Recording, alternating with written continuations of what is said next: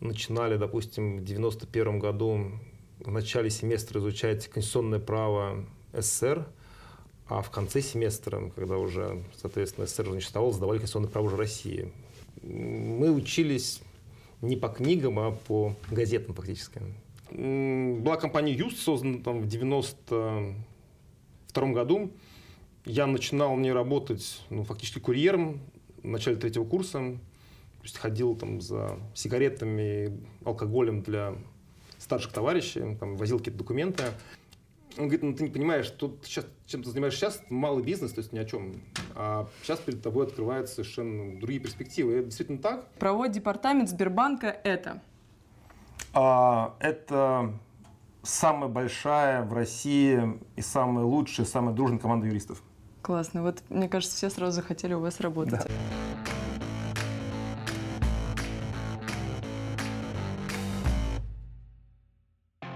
Игорь Кондрашов, директор правового департамента Сбербанка. С отличием окончил МГУ имени Ломоносова.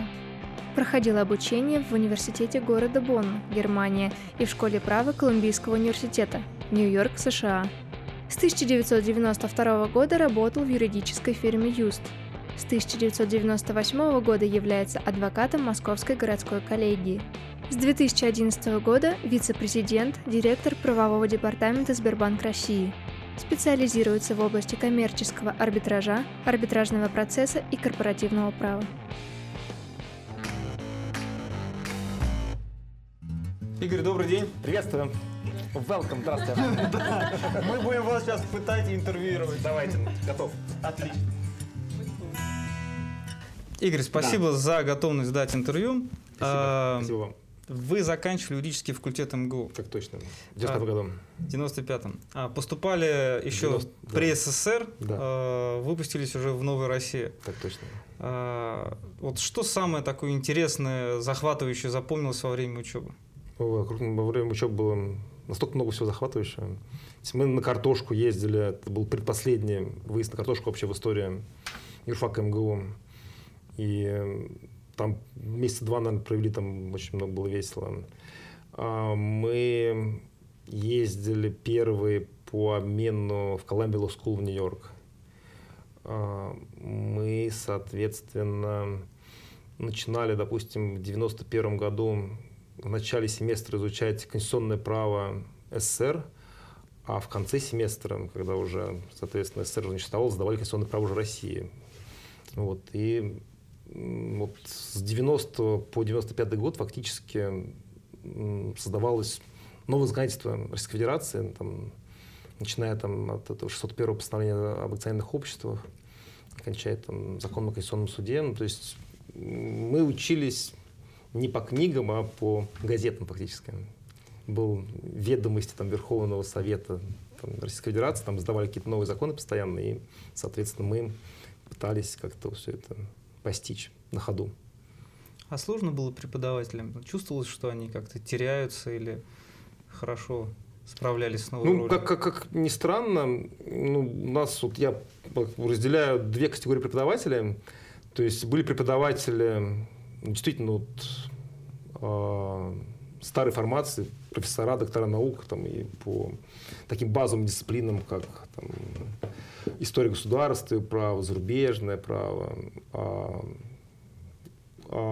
И они как-то как будто не заметили, что происходит. То есть они такие базовые профессиональные знания они давали, как будто ничего не произошло.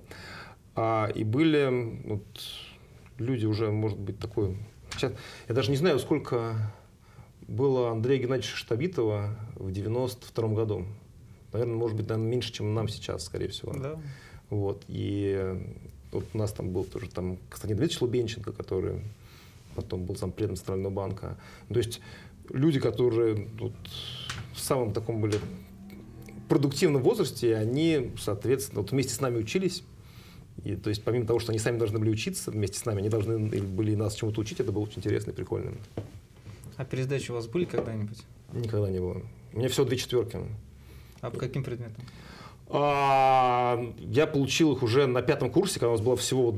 То есть, первая сессия два экзамена, и вторая сессия уже был, соответственно, диплом. Я, поскольку последние полгода уже был на стажировке в Германии, то я на первый семестр на пятом курсе не ходил, и поэтому была информатика, и второе не помню уже, что. Ну, тоже что-то такое, как бы. Не супер важно, то есть я это не учил уже, и мне. У меня были до этого все пятерки одни, мне поставили четверки, и как бы я на этом успокоился. Понятно. А никогда не хотелось информатику как-то подтянуть? Ну, сейчас вот... С учетом последних событий. Тогда немножко была другая информатика, честно говоря. Сейчас это все уже на другом уровне, и сейчас приходится подтягивать. Но сейчас, на самом деле, у нас работает столько специалистов-айтишников, что, в общем, ты, поскольку с ними все время общаешься, то волей-неволей чего-то там узнаешь, какие-то базовые знания. Поэтому сейчас без этого никуда, да. А с кем-то из товарищей, с кем учились вместе, поддерживаете отношения сейчас? Поддерживаю, да. Причем они совершенно находятся в разных местах. Вчера я был в Центробанке на встрече. Один мой однокурсник Владимир Шестюхин Четюхин, он уже сейчас является там зампредом ЦБМ. А девочка Оля Шестюк, кстати, дочка преподавателя МГУ, она работает в юрдепартаменте, в судебном отделе. Кто-то работает в иностранных юридических фирмах. Допустим, мы сидели за одной партой буквально рядом с Константином Кузиным. Он сейчас партнер Бейкер-Маккензи. И, соответственно, то есть, на школе мастеров в МГУ, там, 2 недели назад тоже он, насколько знаю, читал курс. Он сейчас специалист по недвижимости. Наверное, один из лучших в России. Константин рассказывал историю. Вы ведь вместе с ним работали в одной юридической фирме. Да. И, по его словам, вы даже поменялись судьбами юридическими. Можете рассказать? Да. Была компания «Юст», создана там в 1992 году.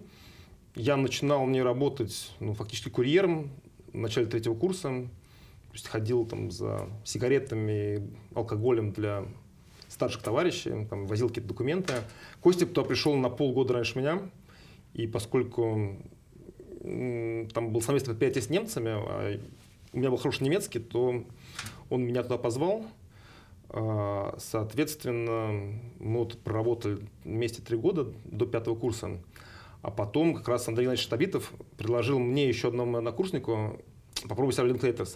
То есть тогда как раз создавались представительства иностранных компаний юридических, и как-то он имел с ним какие-то контакты, и он своих типа хороших учеников решил порекомендовать.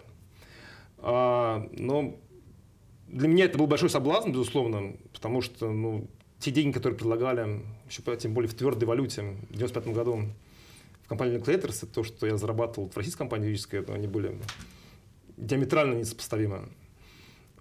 И я пошел на собеседование, и мне, честно говоря, сразу не понравилось, как иностранцы относятся к русским. Как-то немножко, может быть, было какое-то такое юношеское такое чувство, но как-то они немножко относились не к нам, мы вообще были никто, то есть мы пришли на собеседование, а к другим сотрудникам, коллегам российским, которые там уже работали, как-то немножко, как мне показалось, чересчур, может быть, напыщенно, как бы, свысока. И я как-то, в общем, решил шил на мыло наменять. И остался там, где остался, а предложил... второй человек всегда был нужен, я тогда предложил Костя. Пошел туда Костя, и Костя так и остался, соответственно, с 95 года, сейчас уже сколько прошло лет, с 95 по 2017, страшно себе представить, 22, наверное. Да. Костя все время, всю жизнь проработал в ИЛФ.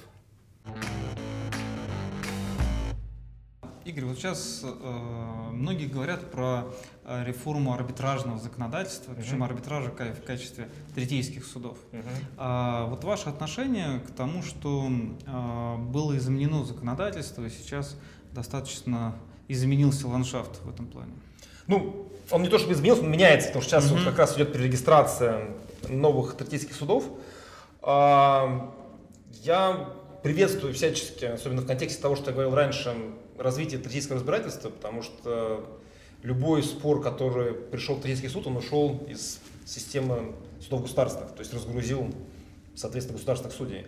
Поэтому мы активно сотрудничаем с третейским судом, не буду называть его название, чтобы не рекламировать, но у нас с участием Сбербанка там примерно 10 тысяч дел в год рассматривается. По сравнению с миллионным это смешно, но по сравнению там, с судом, там, допустим, МКАС, при ТПП, где рассматривается там, 200 дел и 300 дел в год, это существенная разница, и мы стараемся всячески наращивать вот это. Наращивать стараемся подачу исков в третейские суды, потому что там более быстрая, как правило, процедура, более понятная, и арбитры, вот в суде, с которым мы сотрудничаем, это там известные, как правило, правоведы, но которые не будут там как-то свинячить, чтобы свою репутацию не портить. Поэтому я считаю, что вот, действительно существовали какие-то вообще совершенно левые третейские суды, там какие-то карманные, их сейчас, наверное, не будет, а останется вот несколько таких крупных, которым можно будет доверять, то есть если это будет развиваться, то будет хорошо. А доводилось сталкиваться с арбитрами иностранцами? То есть есть какое-то отличие? Да, конечно, вот у меня, к сожалению, сейчас умер профессор, такой был Вольфганг Зайферт, очень известный немецкий правовед, человек уникальной судьбы, то есть он служил в 1945 году в Гитлер-Югенде, попал в плен в советской армии, отсидел 3 или 4 года у нас в лагерях военнопленные, потом стал активным коммунистом, его перебросили потом в Западный Берлин, и он был там типа как российским шпионом, там его тоже арестовали, он бежал из тюрьмы в ГДР, из Западного Берлина в ГДР, жил в ГДР, в ГДР стал заниматься какой-то тоже там правозащитной деятельностью, посадили его в ГДР, он из ГДР убежал в ФРГ. То есть такой очень человек уникальной судьбы, но он в Киле был профессором, и он был арбитром, в том числе в МКАСе при ТПП. Ну, действительно уникальный человек, то есть как бы огромных знаний, очень с большим уважением к нему относились, поэтому мы очень часто иностранных арбитров используем в наших процессах, потому что мы много судимся там в ЛСАИ, в том же, и достойны людям. Безусловно, не хуже, чем нашим. А как вы считаете, вот зашел разговор о житейском опыте, да? Юристу нужно набраться вот этого житейского опыта для того, чтобы действительно хорошо разрешать ситуации, разбираться в тех кейсах, которые приходится решать? Ну, житейский опыт нужен каждому, да, наверное. То есть, когда ты совсем молодой, в любой профессии ты, наверное, не очень успешен. Потом опыт, в том числе, понятно, когда ты с своим участием рассмотрено там же 1000 дел, вот, и в профессиональном плане, и уже в плане каких-то житейских вещей, то есть как себя вести в суде, там, допустим, ты, конечно, уже себя с этим ощущаешь, поэтому, да, житейский опыт, конечно. А на ваш взгляд, работа в международной юридической компании, она чем, прежде всего, отличается от работы в российской юридической фирме? Сложно сказать. У меня, поскольку не было опыта работы вот в такой глобальной компании, я только полгода стажировался в Мюнхене, во Франкфурте, в немецкой компании юридической. Мне кажется, по большому счету, если ты занимаешься какой-то профильной работой, вот как мне кажется, такого суперсущественной разницы нету. То есть, если ты действительно работаешь в компании российской, крупной, которая занимается крупными проектами, то по большому счету, примерно те же самые клиенты, примерно те же самые направления, то, что там тебе, может быть, не нужно постоянно там иностранный язык использовать, но это как бы не принципиально. Поэтому, как мне кажется, работа юриста, если ты действительно достиг какого-то уровня профессионала в какой-то области, то где ты работаешь в российской компании или иностранной, мне кажется, разницы особо нет. Кроме того, что, может быть, в иностранной компании ты будешь всегда чуть-чуть немножко человек второго сорта. Наверное, может быть, да. Тоже вопрос интересный. У меня один знакомый, он работал судьей во Франкфурте, немец. А потом тоже где-то в конце 90-х годов поехал за такими большими деньгами в Россию. И проработал какое-то время партнером немецкой компании юридической в Москве, в представительстве. И он мне честно сказал, что говорит, тут нормальный немец, конечно, в Россию работать не поедет.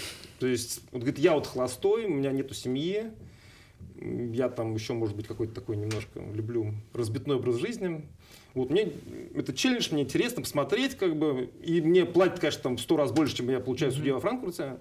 Поэтому я готов, как бы. А вот человек, который работает в хорошей компании, у которого там семья, 3 детей там в Мюнхене, но ему смысла в России ехать нет.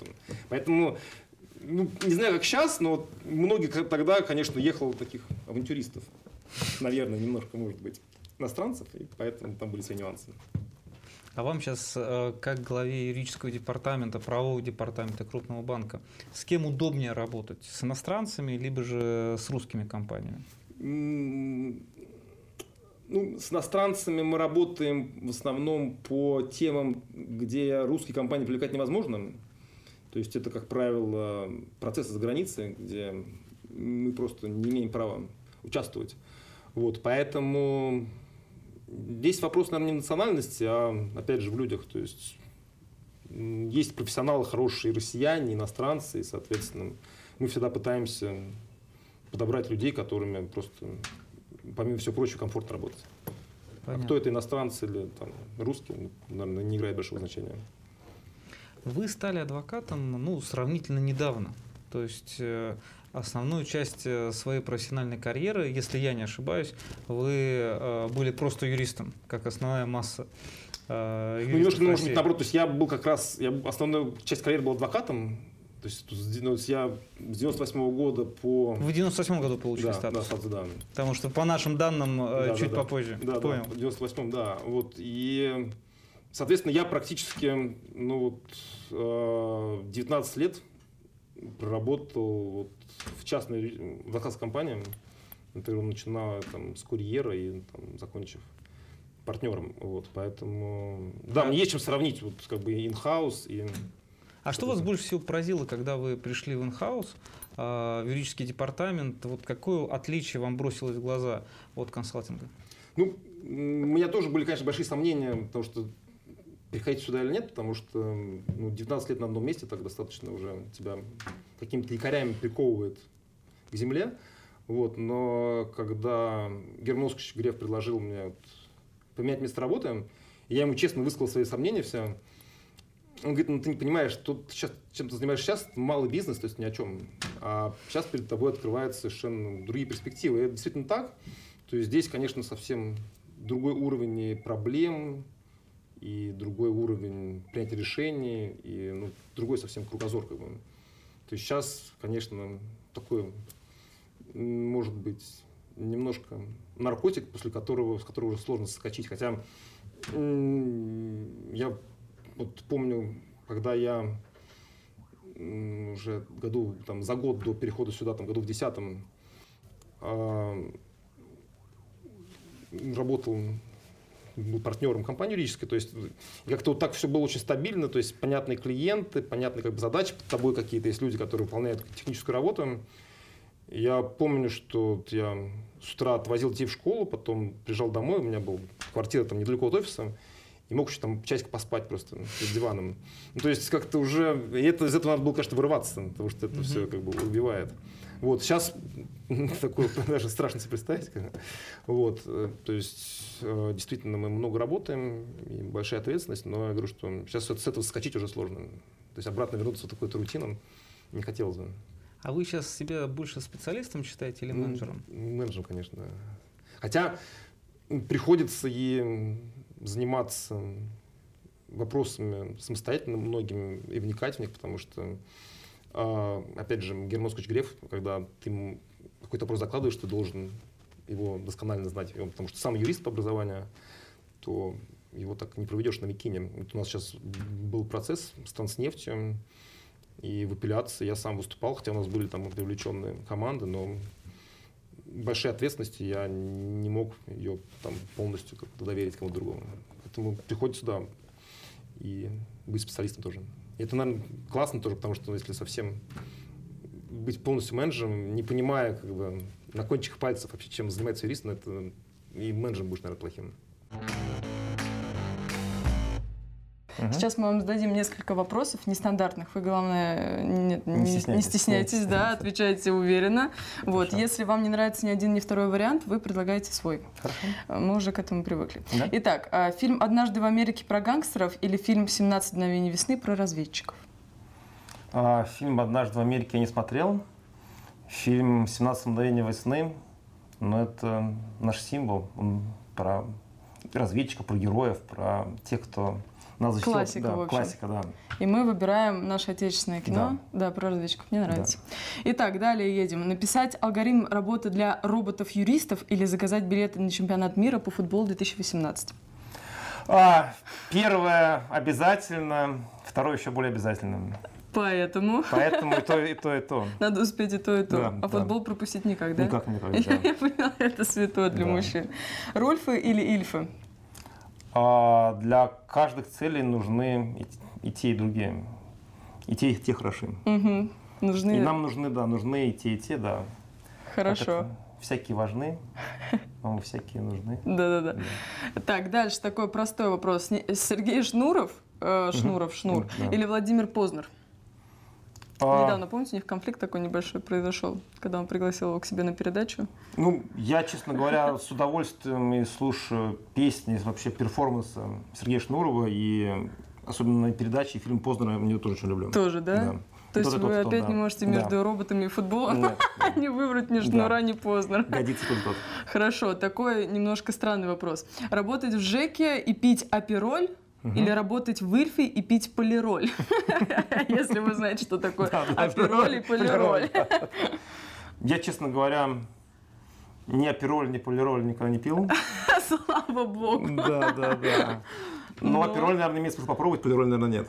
Вот, а работать в ЖЭКе, несповедимо пути Господня. Но зато вы пьете апероль. Он же вкуснее, чем полироль в любом случае. Работа у нас свежая будет, но первый вариант, я думаю, однозначно. Просто сейчас все почему-то пьют апероль, прям рекламируют, да, поэтому надеюсь, вы останетесь на своем месте и будете пить апероль без ЖЭКа. И последний вопрос, символичный. Правовой департамент Сбербанка это? Это самая большая в России и самая лучшая, самая дружная команда юристов. Классно. Вот, мне кажется, все сразу захотели у вас работать, особенно студенты МГУ. Спасибо вам большое. Все, на этом мы заканчиваем. Вот сейчас очень часто говорят о том, что юридическая профессия, она находится в кризисе, скоро придет искусственный интеллект, всех заменит. Вот вы бы нынешним юристам посоветовали, вот ребятам, которые выбирают свою профессию, посоветовали идти вправо, либо же выбрать какую-то другую стезю? Здесь, наверное, вот по поводу искусственного интеллекта немножко завышенные какие-то ожидания, по крайней мере, на данном этапе. То есть вот, я могу сказать, что мы в Сбербанке очень сейчас много этому вопросу уделяем внимание, и наши айтишники участвуют в таких конференциях международных, там, российских. И я могу сказать, что в плане юриспруденции плюс искусственный интеллект никто еще далеко не продвинулся. Причем на Западе тоже, и это очень интересно, что нельзя взять никаких каких-то уже заведомо готовых решений в Японии или в Америке, хотя мы считаем, что там уже все давно, в принципе, изобретено.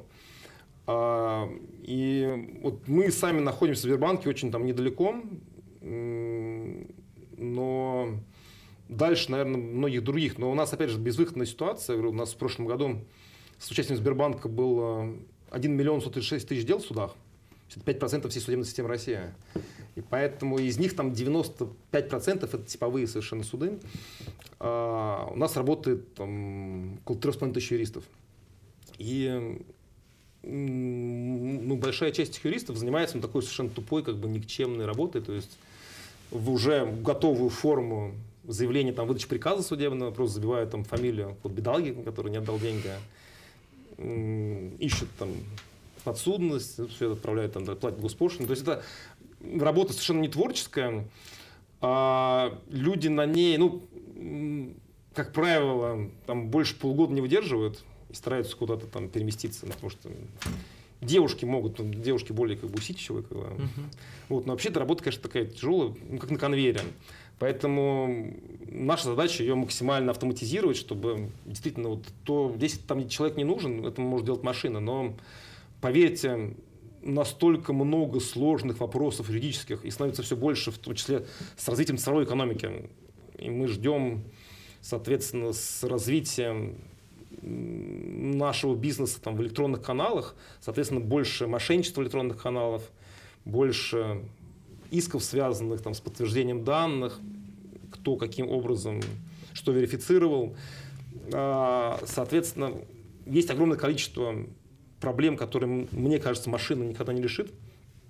И есть много проблем, которые будут появляться с развитием всего этого разнообразного бизнеса. Поэтому я считаю, что юристы всегда будут, и юристы будут всегда нужны. И особенно в России вот по этому поводу есть у нас хороший пример. Мы судимся там, по одному процессу с прокуратурой. И есть право.ру, такая система, которая позволяет прогнозировать исход судебных процессов. Вот мы наши данные загрузили в эту систему, и она нам выдала, что мы должны выиграть с вероятностью 90%. Угу. Но мы-то знаем, что поскольку мы судимся с государством, то, скорее всего, с вероятностью там, 100% мы проиграем. Поэтому, честно говоря, искусственный интеллект, безусловно, будет применяться, но у нас все-таки творческая профессия, не надо думать. Машина уже вроде там в шахматы играет и в го, но все равно шахматисты же есть. И все больше людей играют тоже в шахматы. Поэтому я думаю, что нужно быть юристами. Хорошо. Тем более, как говорил один мой знакомый, что юрист нужен и для заключения сделки МНД, и в тройке, который подписывал приказы там, о расстреле людей. Uh-huh. То есть у нас профессия настолько разносторонняя. То есть можно себя найти, где люди хочешь. Да. Хорошо. А на ваш взгляд, из юристов получаются хорошие руководители? То есть вы можете сравнивать Герман... Герман Оскарович Греф, допустим, да, он по образованию юрист, uh-huh. он окончил Омский университет, потом аспирантуру Санкт-Петербургского университета, uh-huh. потом перешел совершенно в другую сферу деятельности, но... Я думаю, что юридическое образование, хорошее юридическое образование, оно позволяет структурно мыслить. И много примеров, когда тот же, допустим, Игорь Шувалов, он тоже выпускник юрфака МГУ. А вы с ним пересекались, когда учились? Я еще был малышом, то есть он учился на 3 года старше меня, то есть если пересекались, то он, наверное, меня как-то не замечал. Понятно. Смотри. Ясно. Вы говорили про положительные качества работы в настоящее время в Сбербанке, uh-huh. но, наверное, есть какие-то функции как менеджера, которых вы просто не привариваете, не любите. Есть такие функции? Полно функций. Допустим, у меня сейчас здесь в Москве порядка, наверное, 260 человек работают в центральном аппарате. И банально их просто некоторые заместить. Поэтому, то есть у нас... много народу, много разных локаций, и приходится заниматься такими всякими вещами, где людей посадишь, там были парковки обязательно, чтобы, возможно, чтобы там было нормальное питание. У нас юристы сидят в 5 локациях, и приходится там собачиться с самженцами, с нашими, говорить, ты мне, я, может быть, тебе сделаю чего-нибудь типа это, а ты мне, может быть, в ответ что-то. То есть, когда я работал в юридической фирме, то есть там таких проблем не было. У тебя есть какие-то деньги, ты можешь нанять людей, можешь снять офис какой-то. Здесь, конечно, большая корпорация, все это более регламентировано, и приходится много времени тратить на такие бюрократические процедуры. А увольнять людей вы сами это делаете обычно, либо же у вас есть специальные заместители, которые объявляют? Есть специальные люди, да. Я мягкий человек, да, мне тяжело бывает людей увольнять. Хотя бывали случаи, когда... люди так сильно косячили, и приходилось с ними расставаться. Но у нас небольшая текучка, действительно. То есть у нас бывает, что уходят люди работать в госорганы какие-то, потому что хотят просто изменить сферу деятельности.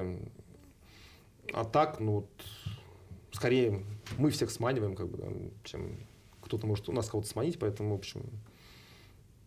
Таких случаев прямо жестких увольнений с слезами, соплями у нас довольно редко случается. Вы говорили про то, что занимаетесь велосипедным спортом.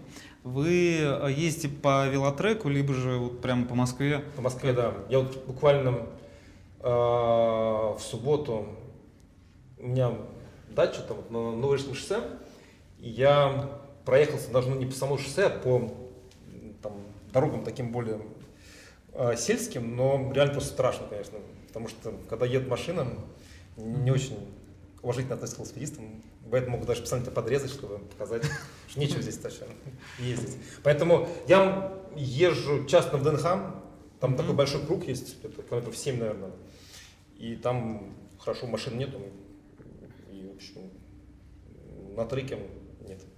А как велосипедисту нравится, как Москва меняется, дорожки появляются? Да, конечно, безусловно. У меня товарищ, он живет там, в районе университета, он ездит на работу на велосипеде. То есть он говорит, есть маршрут реально, где можно проехать вот, до университета, там, по Косыгину, как-то, практически по велодорожкам. То есть это очень здорово. Понятно. Сбербанк, как многие говорят, отличается таким дружелюбием для сотрудников и созданием такой особой среды. Вот вы могли бы выделить какие-то вот особые такие точки, которые есть в Сбербанке, что может быть привлекательно для молодых ребят, для потенциальных работников? Ну, у нас действительно много всяких таких заманух, начиная от того, что у нас пропагандируется активно здоровый образ жизни, то есть у нас во всех офисах большие спортивные залы, допустим, здесь вот в данном здании, настолько бассейна нет, у нас есть залы игровых видов спорта, и два тренажерных зала, и зал для занятий там йогой, аэробикой, там, и единоборствами, то есть людям реально, то есть у нас постоянно проходят всякие там куча соревнований по разным видам спорта, Сбербанкиада раз в год, где все банки участвуют, в том числе иностранные, там по разным видам спорта. У нас очень много делается для обучения сотрудников. То есть у нас есть, наверное, лучший в мире корпоративный университет, где приезжают и наши специалисты, иностранные, известные ученые, которые читают лекции на самые разные темы, там и по профессии, по каким-нибудь там интеллекту, эмпатии. То есть вопросы образования – это очень тоже хорошая мотивация, то есть ты постоянно можешь обучаться, то есть в том числе ты можешь там ездить в командировки, там, в зарубежные банки смотреть, какой опыт у них. И ну, у нас, можно сказать, что самая большая команда юристов в России, поэтому самая широкая специализация, то есть у нас в чем тоже привлекательно для наших коллег, что они могут попробовать себя в какой-то одной сфере, потом перейти в какую-то другую сферу, там, побыть судебником, потом корпоративным юристом, потом заниматься сделками M&A, то есть то, что ну, в компании юридической небольшой, это будет даже достаточно сложно. Понятно. Поэтому преимущество вполне. Скажите, пожалуйста, вот на ваш взгляд, почему в России судебная должность не стала, вот, как в других государствах, таким венцом карьеры? Вы уже посмотрели на эту профессию с разных сторон, можете... Я сам, когда мне было там 25 лет, я тоже думал, что вот, хотя хорошо бы стать в конце как бы, своей карьеры судьей. Ну, вопрос тоже, наверное, отчасти провокационный, да, потому что, ну, что греха таить, наверное, у нас есть какая-то там, в том числе и коррупционная составляющая, да, в судах, что тоже, в общем, не добавляет к репутации судей. Хотя мое глубокое убеждение, вот, честно говоря, может быть, я ошибаюсь, что вот этот миф о тотальной коррумпированности судебной системы создают в основном адвокаты нечистоплотные, которые у клиентов вот, создают такое впечатление, что если ты в суд не заплатишь, ты точно проиграешь. Вот, а судьи про это многие знать не знают, как бы, потому что ну, я многих судей знаю, общаюсь, как бы, в общем, совершенно это честные, профессиональные люди. Проблема во многом в том, что ну, недостаток финансирования, недостаток кадров и много, очень большая нагрузка. Вот у меня знакомая женщина, она работала в ИКПане, а потом пошла вот в ФАС Московского округа, когда он только создавался. Она была в суде в кассации 10 лет. Потом ушла, потому что, она говорит, ну реально очень тяжело, просто физически. То есть это кассация, это же третья инстанция, да, что говорить там про какие-нибудь суды общей юрисдикции, там, про мировых судей.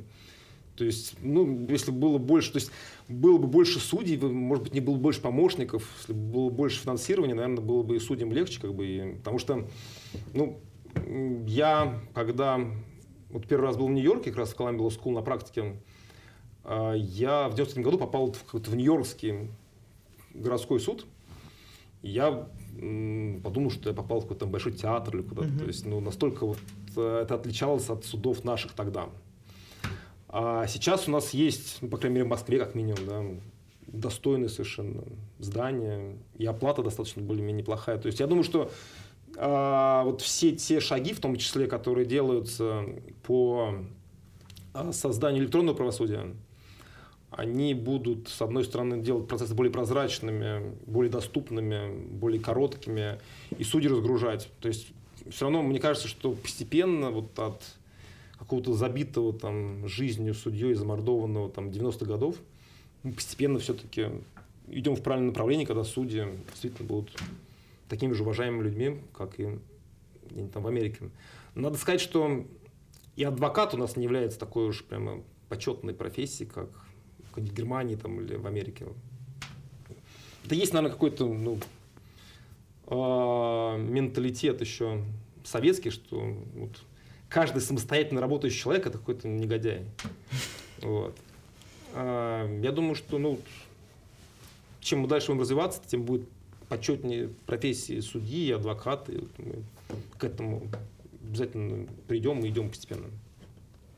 Скажите, пожалуйста, мы сегодня вот говорили про работу юриста, вы говорили, что сейчас отдыхать достаточно сложно, а все-таки типовой вопрос, как вы снимаете стресс и как вы отдыхаете?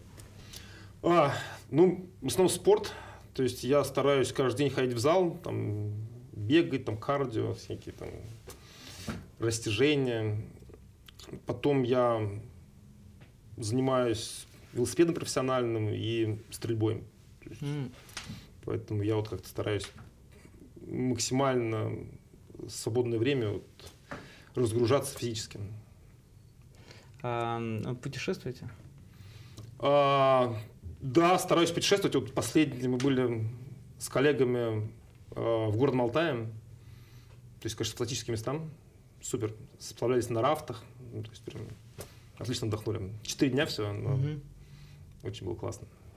Мы когда общались с Романом Бевзенко, он рассказывал, что в свое время он даже ради шутки говорил, что когда еще работал в высшем арбитражном суде, что он готов перейти в арбитражный суд Алтая и быть таким справедливым. Да, да. Ну, действительно, в России столько классных мест, потому что у нас действительно, по сути, география банка обширна очень. Я везде побывал, где только можно, начиная там от Курил, кончая Калининградом, и действительно везде классно, очень хорошо. И страна развивается, прям видно, что становится намного лучше. Вот сейчас мы были на Алтае, очень позитивно, очень много туристов там, с палатками, на машинах, там, и все, там строятся базы новые, такие ресторанчики, то есть ну, видно, что регион развивается.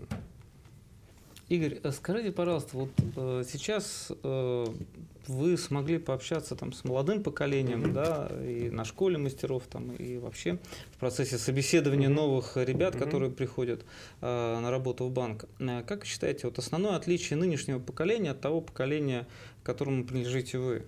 То есть есть какое-то, можно его выделить? Ну, опять же, это такое субъективное мнение.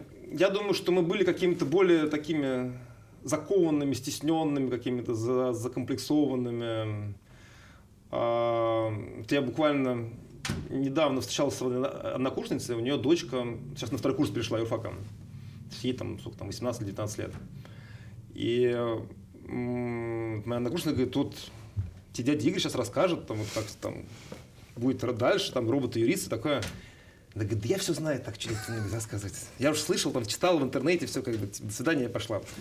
Вот, поэтому они действительно нового поколения, они уже люди мира, абсолютно. То есть они то есть, когда вот я первый раз в 1989 году попал в ФРГ, вот в большой супермаркет, я там просто стоял, открыв рот, там полчаса вот так вот смотрел, вау. Вот. То есть то, что вот для нас было открытием, для нынешней молодежи, это просто как бы настолько повседневной жизни, они просто намного быстрее развиваются, у них больше возможностей для обучения. Поэтому я думаю, что они будут намного круче нас. Все-таки на вас оказало влияние ваше обучение за границей? То есть вот если бы сейчас все отмотать назад, вы поехали туда, или бы же сконцентрировались на чем-то другом? Я на самом деле учился все-таки здесь. То есть я за границей так стажировался. То есть я 2 раза вот ездил там на стажировку в Нью-Йоркскую академию правовую, Нью-Йорк Law School, Columbia Law School в Нью-Йорке. И вот полгода стажировался, там в Бонне немножко учился, там и стажировался в Германии. Ну, то есть я считаю, что все-таки юридическое образование такое специфическое. То есть если ты, там, допустим, учишь математику, наверное, ты можешь математику выучить там где-нибудь, допустим, в Америке, и здесь потом работать математиком. Все-таки если ты получил полноценное юридическое образование за границей, то тебе в России будет, ну, по крайней мере, тебе надо будет что-то переучиваться. Опять же, если ты в России закончил, допустим, юрфак МГУ, то для того, чтобы полноценно там работать за границей, тебе тоже нужно переучиваться. Поэтому от вопроса места выбора образования зависит вообще, где ты хочешь, по крайней мере, в ближайшее там время себя реализовать. Поэтому я не жалею, что я вот полноценно за границей не учился, потому что у нас очень... И тогда было интересно, в 90-е годы юристом работать. Угу. И сейчас тоже очень интересно. Поэтому считаю, что Россия вполне подходящая страна для того, чтобы юрист мог себя реализовать. Игорь, еще раз большое спасибо за интервью. Спасибо, было очень интересно. Хорошие вопросы. Посмотрим, что получится. Да, посмотрим. Ну, коллеги, подписывайтесь на наш канал и помните, что юристы тоже люди. Точно.